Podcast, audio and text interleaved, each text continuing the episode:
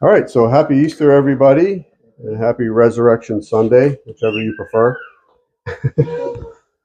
Seems uh, some esteem other phrases above another. But, uh, um, so, as a as an introduction to this, if you could turn to First Corinthians fifteen, and while everybody's turning there, um, this is going to be part two of a message that I preached at Christmas time. So I know some of you are here. Uh, not all of you, but uh, I'll try to recap as best I can. Um, but this is going to be the second part of that, sort of like a holiday, two-part holiday series um, that this is. Um, and you'll see you'll see how it ties into uh, Easter and the resurrection. But so last time, we, uh, we walked through Galatians chapter four, verses four through seven.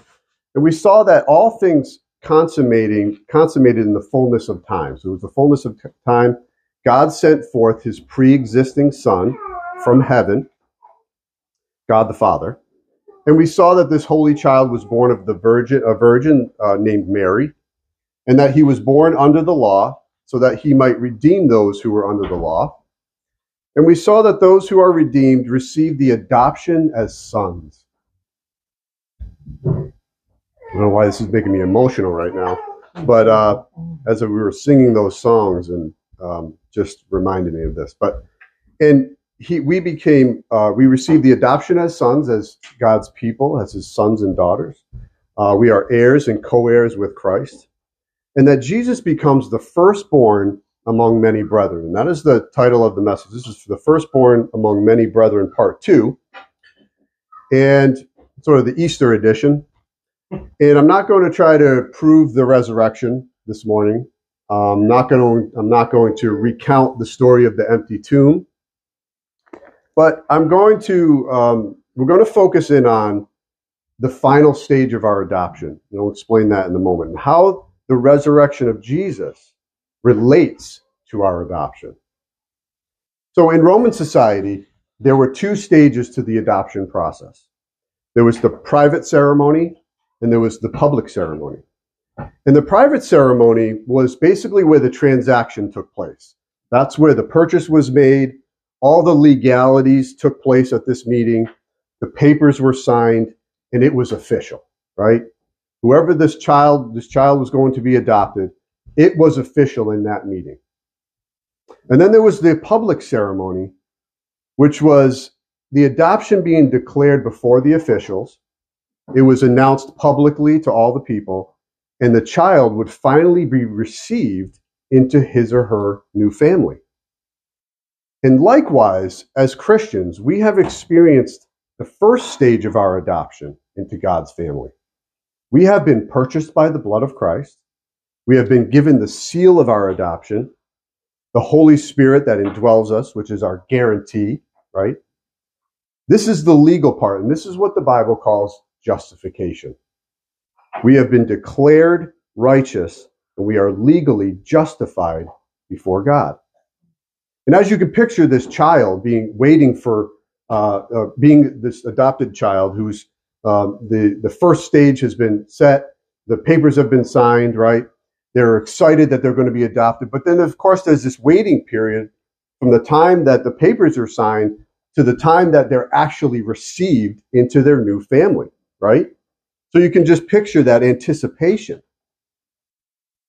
And we also are waiting for that final stage of our adoption as God's sons and daughters, waiting to experience the final stage, which is the redemption of our bodies. And as adopted sons and daughters of God, this the best part of our inheritance, this heir and this co-heir with Christ that we that we are, is yet to come. We're in waiting, aren't we? It's been done. We have the Holy Spirit. We've been declared justified. Now we're waiting to be received. And this is what the Bible calls glorification. We are waiting eagerly, as the scripture says in Romans eight twenty-three, it says, even we ourselves, groan within ourselves, waiting eagerly for our adoption as sons, the redemption of our body. You remember in John fourteen, Jesus Jesus said, you believe in God, believe also in me. In my Father's house are many dwelling places. And if it were not so, I would have told you. He says, but I go to prepare a place for you. And if I go to prepare a place for you, I will come again and receive you unto myself. That's, this is exactly what he was talking about. He will come again and receive us finally unto himself. What a hope that we have. We're waiting, right? We groan within ourselves, don't we? Waiting for our adoption, the final stage of our adoption, the redemption of our bodies. So before we f- dive into this final stage of our adoption, we have to clarify a couple of things biblically first. And the first thing I want to uh, bring out to you is this idea of firstborn. Now, it says that in Colossians one eighteen, it says, he also, the head of the body, speaking of Jesus, the head of the church, he is the beginning, the firstborn from the dead, so that he himself will come to have first place in everything. So we have to understand biblically what firstborn means. And typically it was given to the eldest son. It was a position of distinction and prominence. It indicated a position of strength given to the son to whom leadership of the family would pass when the father died. Okay? But the status of firstborn was not necessarily given to the oldest child. So don't be confused by the wording firstborn. It's a title. And in, so in Hebrew culture, In Hebrew culture, the title of firstborn was given to the one who was most prepared for the responsibility or appointed by God. You remember Abraham gave the right of firstborn status to Isaac because Isaac was what? The son of promise, right? Was Isaac Abraham's firstborn? No. Ishmael was his firstborn. But Isaac was the son of promise appointed by God. You remember Jacob and Esau, the twins, right? Jacob uh, was was Jacob the firstborn? No, Esau was born first. And what was Jacob doing while he was coming out of the womb? He was the heel catcher, right? He was coming out, grasping Esau's heel. But before this, God said that the elder son shall serve the younger. So it was appointed by God for Jacob to receive the birthright or the firstborn status. And remember, he uh, Jacob, of course, swindled his way to get this title, even though it was God's will. Um, and he and Esau sold his birthright or firstborn status for what? Remember, a bowl of lentils, lentil soup, right? And Jacob, of course, being the swindler that he is, um, deceived his father Isaac into giving him the blessing of the firstborn, which Esau felt it was his blessing to have, but it, of course it wasn't, because he was appointed by God to be to the younger. So the firstborn of, among many brethren, we see that was Jesus the first to ever be born of a woman? We see that it's not chronological, right? Was Jesus the first to be ever born of a woman? No, but he is given firstborn status. You see that? Amongst all of God's creation. It's this idea of preeminence, rank and distinction apart from all others.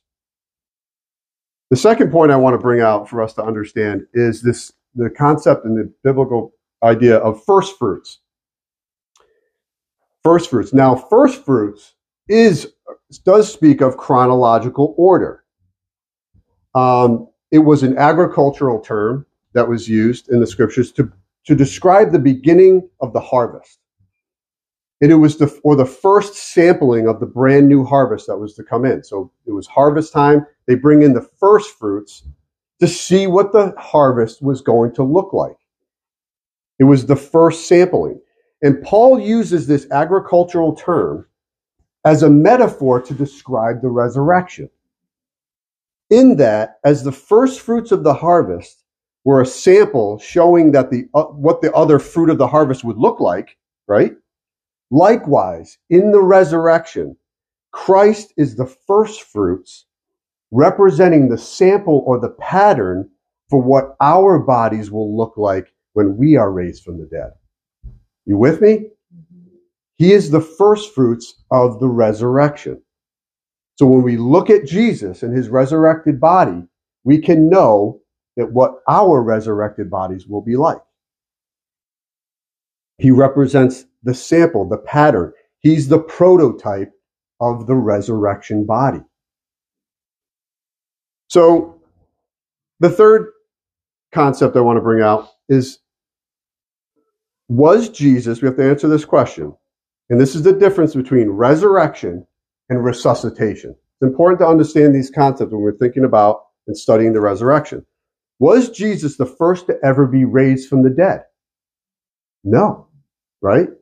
So how could he be the first fruits of the resurrection if he wasn't the first to ever be raised? Right? Who else died and came back to life prior to Jesus? Lazarus, right? Mm-hmm. Elijah, if we, we go back into the Old Testament, Elijah raised the widow's son, remember, who died when the, during the famine, and he stretched out over his body three times, and the Lord answered his prayer and gave this, the, the child back his life.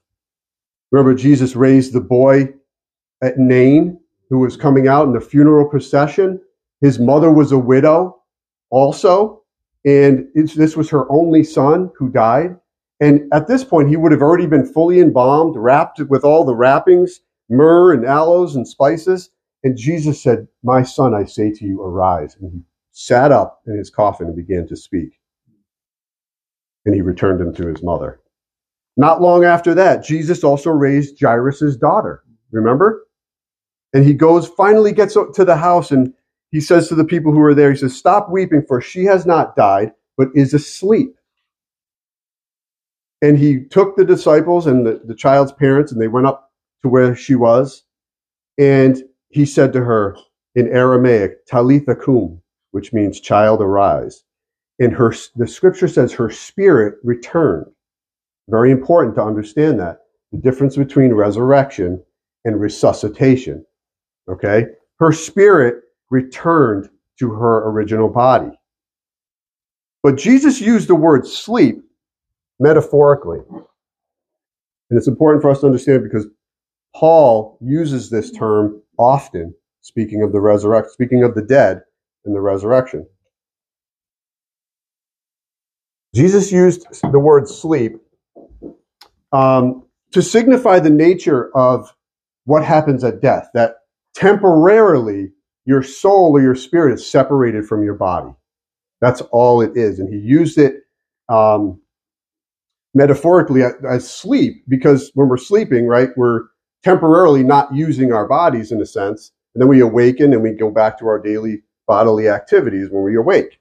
So he used this term to speak of this separation of soul and body. It doesn't mean that they're sleeping, they are dead, but this is the these are the particulars of what it is, what it is like. And so Jesus uses this metaphor of sleeping. And of course, you mentioned Lazarus. Lazarus was four days dead in the tomb, right? And Jesus raises him from the dead, and he says, "I need to awaken him out of sleep." So these people who were raised from the dead, right? Because they were dead, right? But they it's better to understand them as as it um, as being resuscitated in a sense, or revived, and they're they're in that their spirit returned to their original earthly body, and they came back to life, right? But only to eventually die again, right? So we need to see the difference between those who have been raised from the dead and Jesus' resurrection. See, Jesus is the first fruits of the resurrection in that he received the first of its kind, the newly resurrected body. That's the difference. Jesus didn't just return to his earthly body that was pulverized, lacerated, and crucified and come back to life, right? He received a brand new resurrected body. It was him, it was his body, but it was changed. And this is how he is the first fruits of the new resurrection, the newly resurrected body. So you see the difference there of those who have been raised and the resurrection of Jesus. So he is the first fruits of this resurrection. So you're in First Corinthians fifteen. So let's um, begin reading.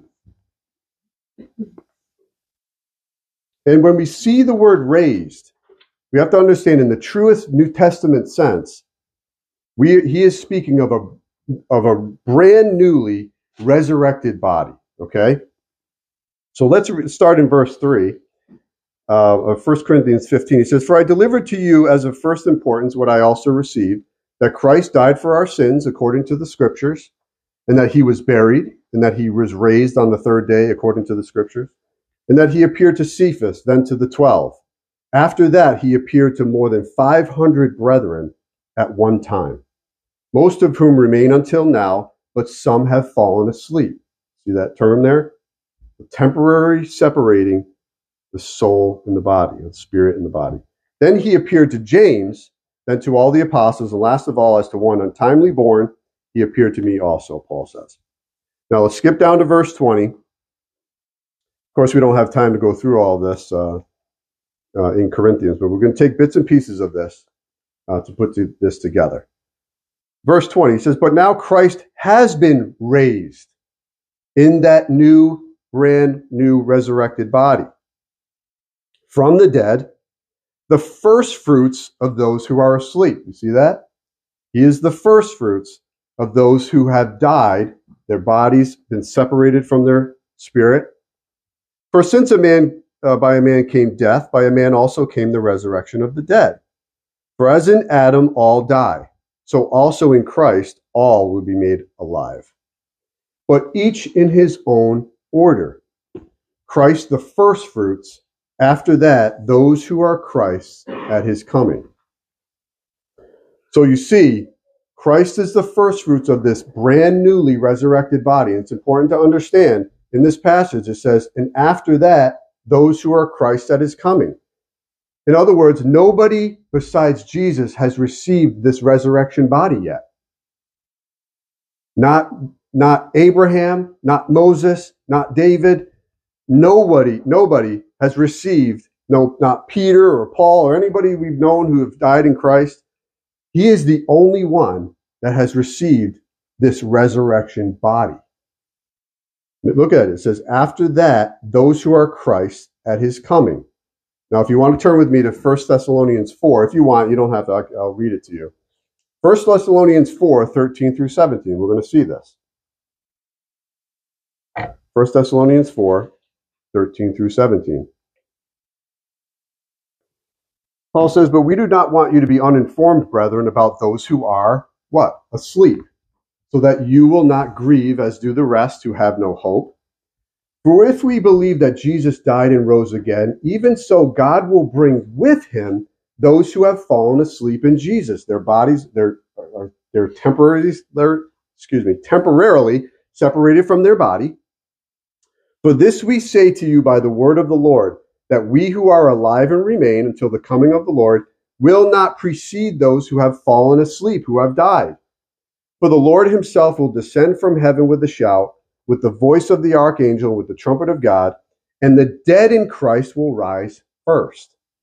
So there, they will receive their brand new resurrected body, like unto Jesus's. He is the first fruits, right? And then it says, "we who are alive and remain will be caught up together with them in the clouds to meet the Lord in the air.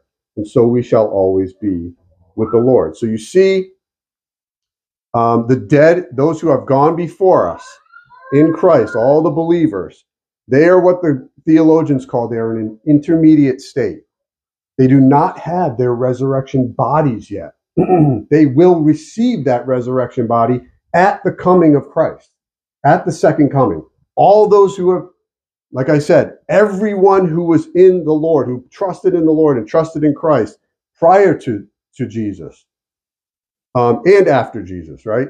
He is the first fruits, but, but all those who have died up until today in Christ will not receive their resurrection body until the second coming, until he comes again. They will receive their resurrection bodies first, and then those who are alive and remain will receive their resurrection bodies.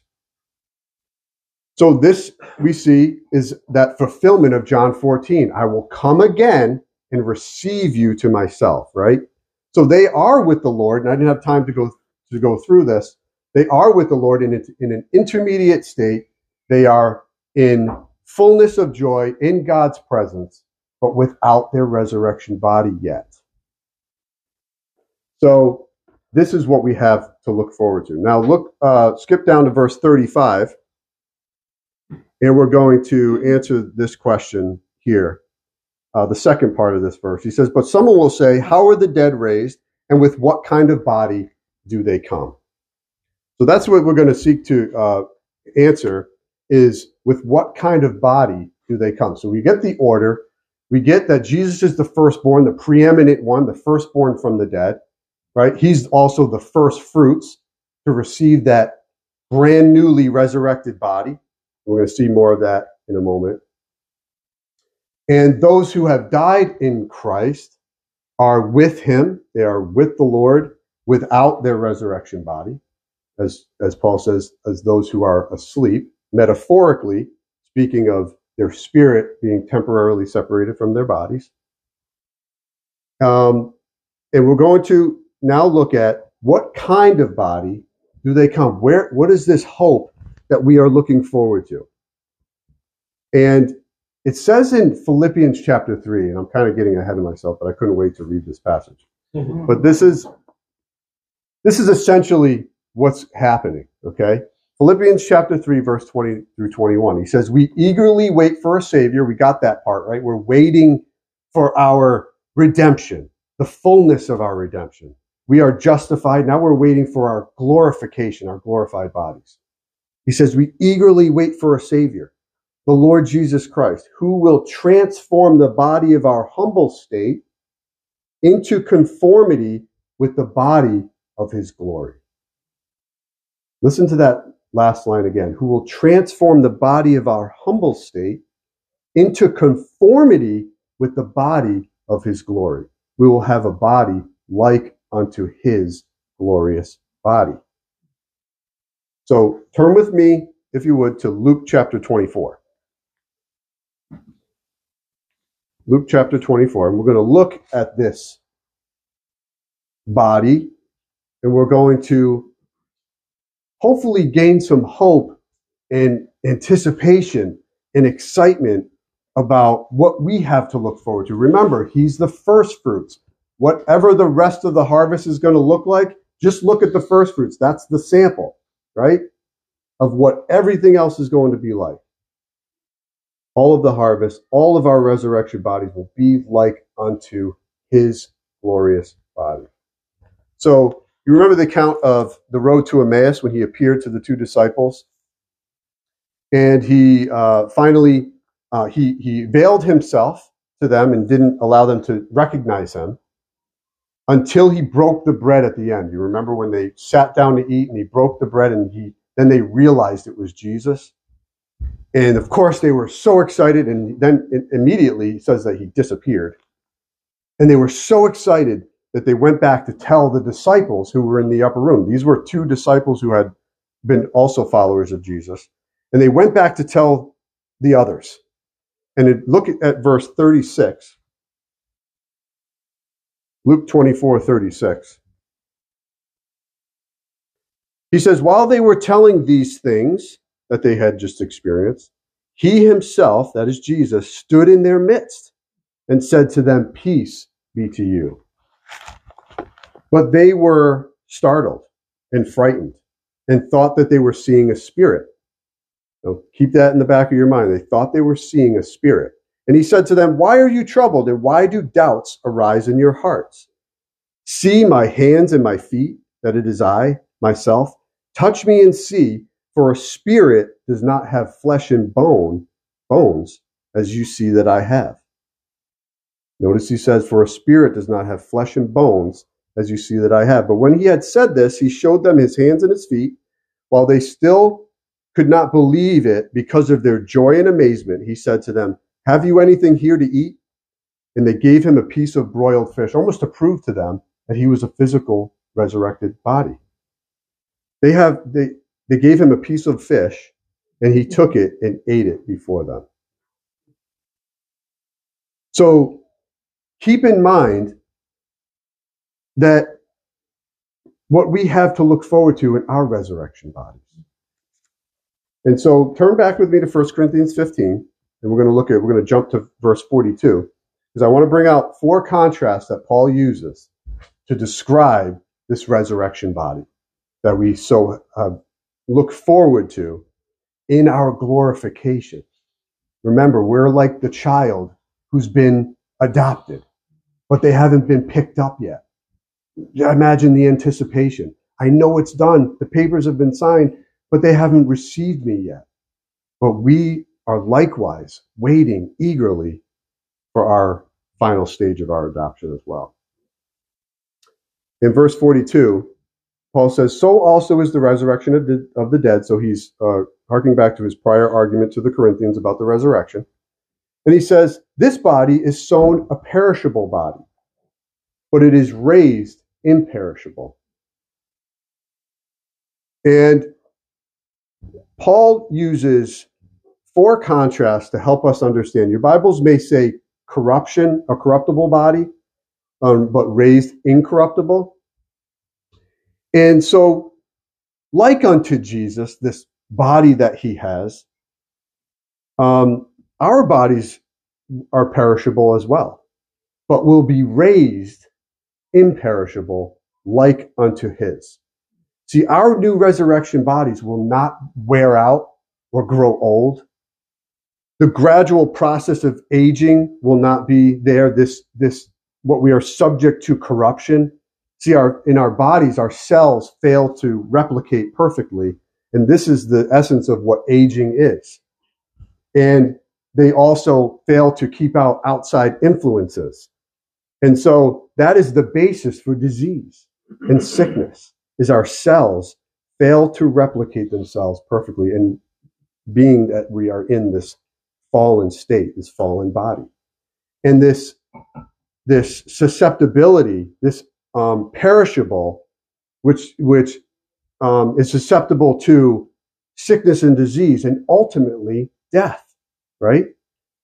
We will never again in our new resurrection bodies be subject to sickness or disease, or any process of corruption. Because of this, we will show no signs of aging. Um, you think about Jesus, as we just read, in his resurrected body. He didn't come back an old man, right? He didn't raise an old man. He didn't raise as a, a, a child, right? We will have characteristics of youthful but mature manhood and womanhood forever. No more Botox for Mark Merklinger. No worries there, Mark. Thank you. Mm-hmm. We have to begin to picture this. And there's, there's some mystery is still in the resurrection body of Jesus, but there's a lot of detail that we can gather and, and take hope in, in this new resurrection body. The Being the pinnacle of God's creation, our new resurrection bodies will show God's perfect wisdom and will display what humanity was intended to be like from the beginning, before sin entered the world. Think of Adam and Eve in the garden before sin entered in. The second contrast he uses is that it's sown in dishonor, but raised in glory. Sown in dishonor, but raised in glory. The word for glory is doxa, which is where we get our word doxology from. And when contrasted with dishonor, we get a couple of things here.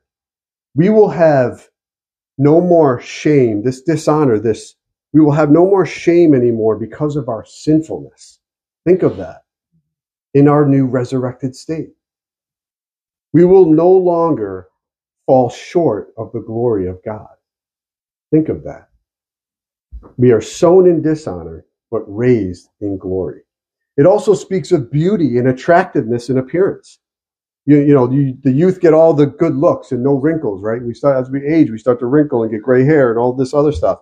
This is the process of aging because our bodies are perishable, corruptible, but will be no longer. And I brought a little object lesson here. I wanted to show you.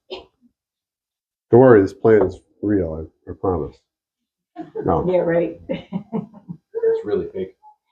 Look fake? Come on. Look at the difference. Here's the seed, right?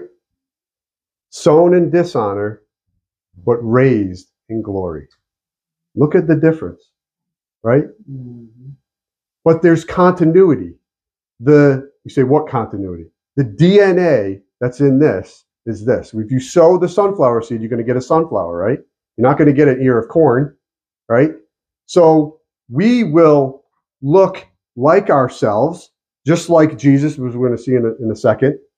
There's some continuity. Again, there's some still some mystery in the resurrected body, but they did recognize him. So let's let's look at that for a second. You remember when Jesus rose from the dead and he, and he appeared to Mary Magdalene, um, and she thought him, take note, to be the gardener. So he wasn't in his former body, beaten, pulverized, lacerated, and crucified. She probably would have recognized him if he walked over to her in that state, right? She saw him on the cross. So he wasn't just resuscitated. It was a brand new resurrection body. But also, once he spoke to her, then she recognized that it was Jesus. And she didn't walk up to him and say, hey, wait a minute, you're not Jesus. There was continuity there. There was, there was similarities in appearance, but yet perfected in glory. And so, likewise, we will be recognizable as well. We're not going to be different people. We're going to be the same person with some continuity, but yet glorified, imperishable, and glorious. And his physical body, it was a physical body, but it was changed. You have to remember that. He was raised bodily, but it was changed. It wasn't his original body, perishable body. It was his body that was changed. Now, let's look at the third contrast. It was sown in, still in verse forty-three, sown in weakness, but raised in power. The word for power is dynamis, is where we get our word dynamite from. We will no longer have the weakness of temptation, which leads to sin. That's one aspect, our moral weakness, right? We will be sown in weakness, but raised in power.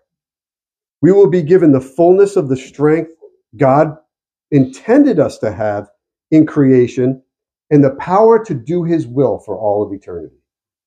We will have fullness of strength. Like Jesus, our resurrection body will have no need for sleep, no need for recuperation or rest, right? We get tired throughout the day. I got to go home. No more naps for Tim. I got to pick on you too. I was going to say Mark, but you know. Right? No need to recuperate, right? Because our bodies are not perishable. Our bodies are not, are, are weakened. Excuse me. Our, our bodies will not be perishable. Now our bodies are weakened, right? But we will be raised in power, in the fullness of strength provided in our new bodies. We will have no need for rest. And the beautiful picture of this is, is what they, um, many would call the eternal day. And what happens when we get together and we have fun and we love this fellowship and this gathering time? We don't, sometimes we just don't want it to end, right? And most, most times we, we end our day because we're tired, right? We have to go home, rest up, and then so that we could start over the next day, right? Eternity is the eternal day. There's no night there. There's no need to go home and rest. There's no need to recuperate. We're going to be with one another in fellowship together with him and with one another. The eternal day. What a beautiful thing. It's never going to end.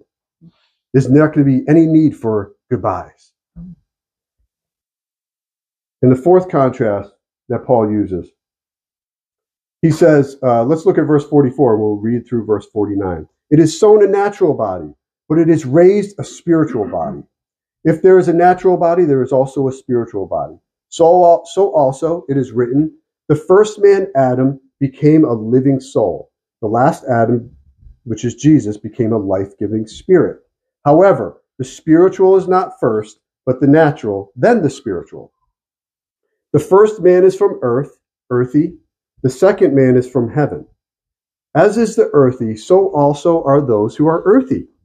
And as is the heavenly, so also are those who are heavenly.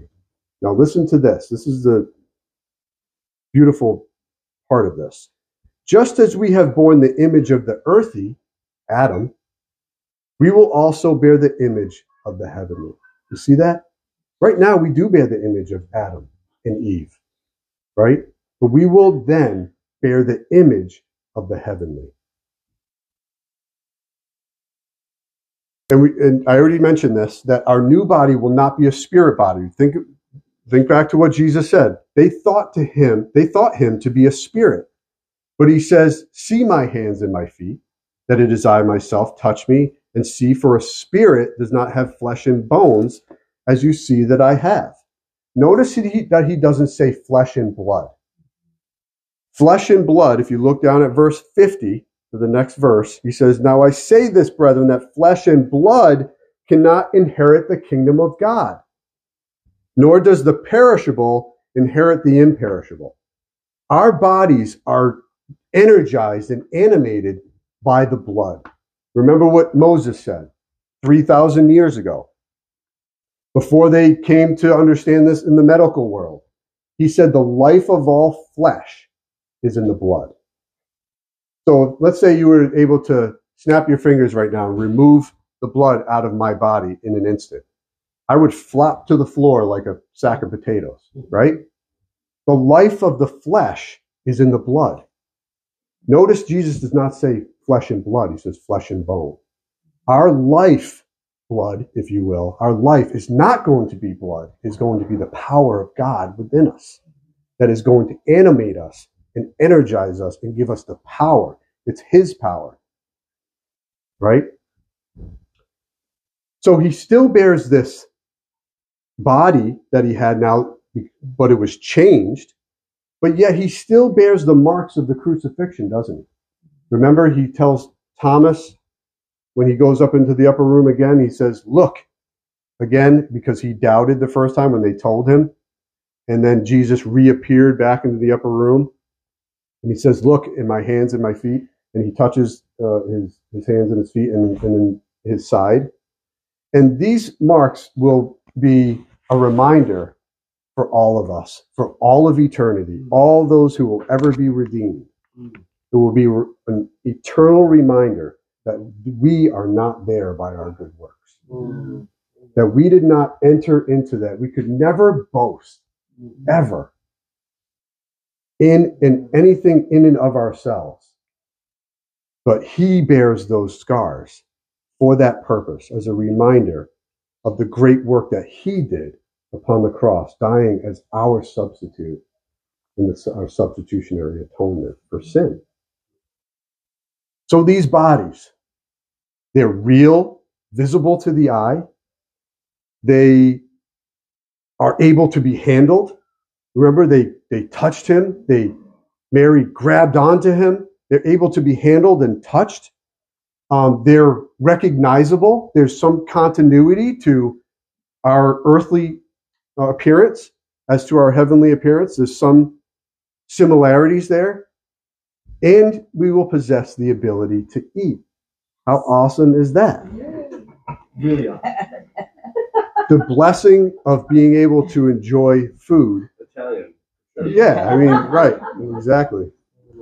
You've got, it, well, so, so, we get excited about food, don't we? Uh-huh. It's a blessing from God. And Adam and Eve ate in the garden, right? Oh, you're free to eat all, any of the trees of the garden except for one, right? They enjoyed the blessing of food and eating. And Jesus says, have you anything here to eat?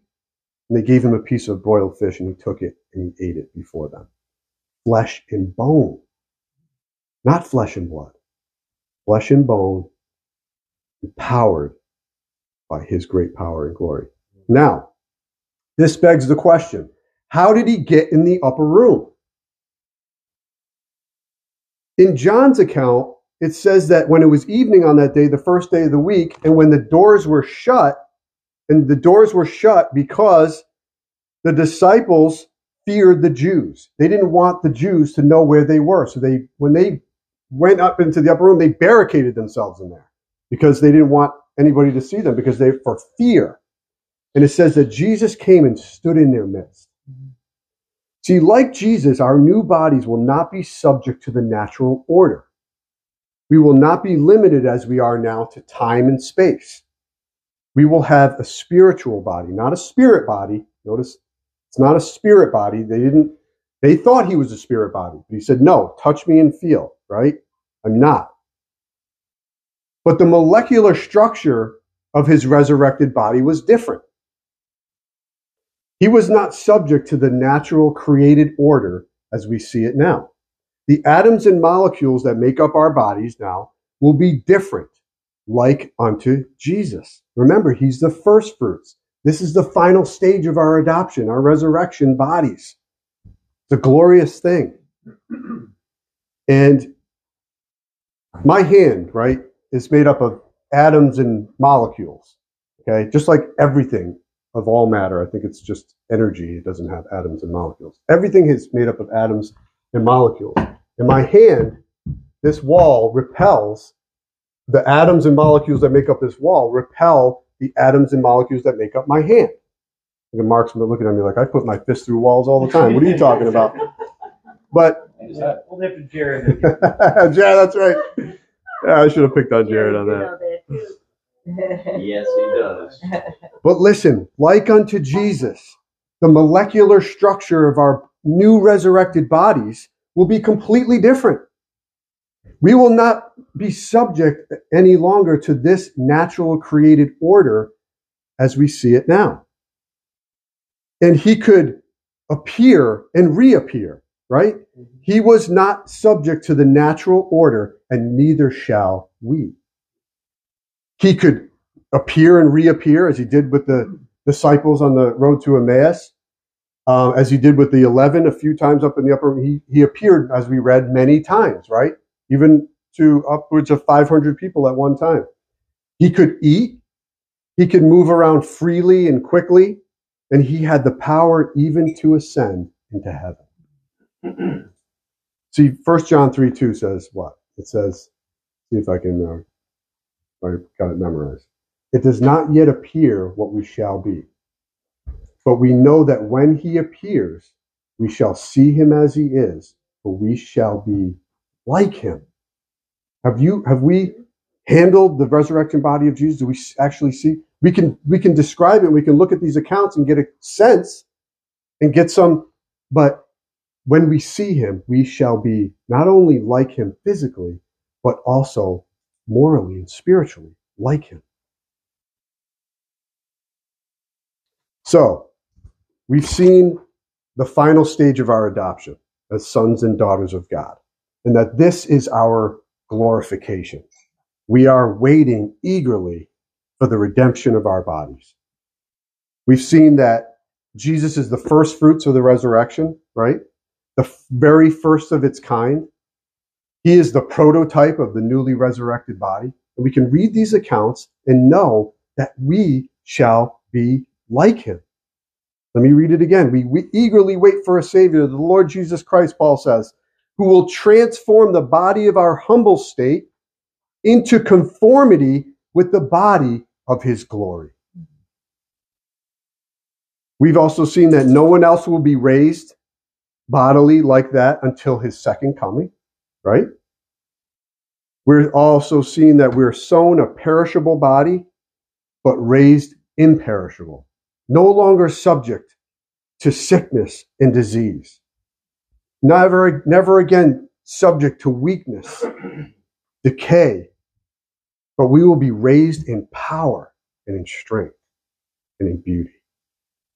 No longer subject to the natural order of things. Think of that. And most importantly, never to die again. Paul said prior to this, he said, the last enemy to be abolished is death. Now look down at verse fifty-four. We'll skip down to there, and we'll finish out here. He says, but when this perishable will have put on the imperishable, and this mortal will have put on immortality, then will come about the saying that is written, death is swallowed up in victory. Remember what leads to death: sin, and then our fallen bodies are susceptible to the disease, right? Sin always leads to death. He says, but death is swallowed up now in victory because of his resurrection. He says, O death, where is your victory? O death, where is your sting? The sting of death is sin, and the power of sin is the law. The sting of death is sin, meaning this: sin always incurs God's judgment and wrath. That's the sting of death. See, but as Christians, we no longer have to fear death because Christ paid the penalty for our sin, right? We no longer have to fear God's judgment and wrath because of sin. That's what it means when it says the sting of death is sin, because sin will always incur God's judgment. Remember in Hebrews nine twenty-seven, it's appointed unto man once to die, and after this the judgment, right? We no longer have to fear because death has lost its sting. It no longer holds that that that uh, that permanence of judgment. That that that that that's going to definitely happen, right? That, that that's taken away. That sting of death is removed, and this is where this sort of um, exaltation comes from. And he says, "But thanks be to God, who gives us the victory." Through what? Through our Lord Jesus Christ. Thanks be to God who gives us the victory. We no longer have to fear death. And I know many Christians who fear death, right? We know many people who fear death, right? That's what, that's what causes people to despair and sin, and because of their fear of death and judgment. But we no longer have to fear death because death has lost its sting because of the resurrection of Christ, and that we follow in that resurrection, that he is the first fruits of this beautiful bodily resurrection. So I love what he says in John fourteen. So simple, but so profound. He says, but because I live, you will live also. And it does not yet appear what we shall be, but we know that when he appears, we shall be like him. And he will transform the body of our humble state into conformity with the body of his glory.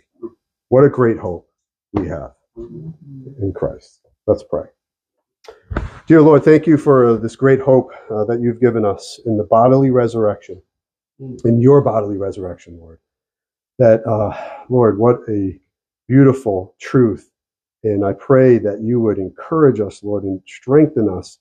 Um, help us to always be reminded of the great hope we have, that we no longer have to fear death any longer, but that it's just a temporary separation from our bodies. But at your coming, we will receive, if we pass on from this world, um, that we will receive our newly resurrected body. And if we're alive and we remain, that we will be caught up and changed in the twinkling of an eye and receive our new resurrection bodies as well. And Lord, we thank you and we give you praise and glory and honor, and just are so uh, overwhelmed with these great truths and all the beautiful things that we have to look forward to. Never to have to rest, never have to sleep. We're going to be fully strengthened and empowered with your strength and your power and your might. Never have to be subject to perishable and corruption and sickness and disease. But we will be raised in power, raised in glory, like as you are.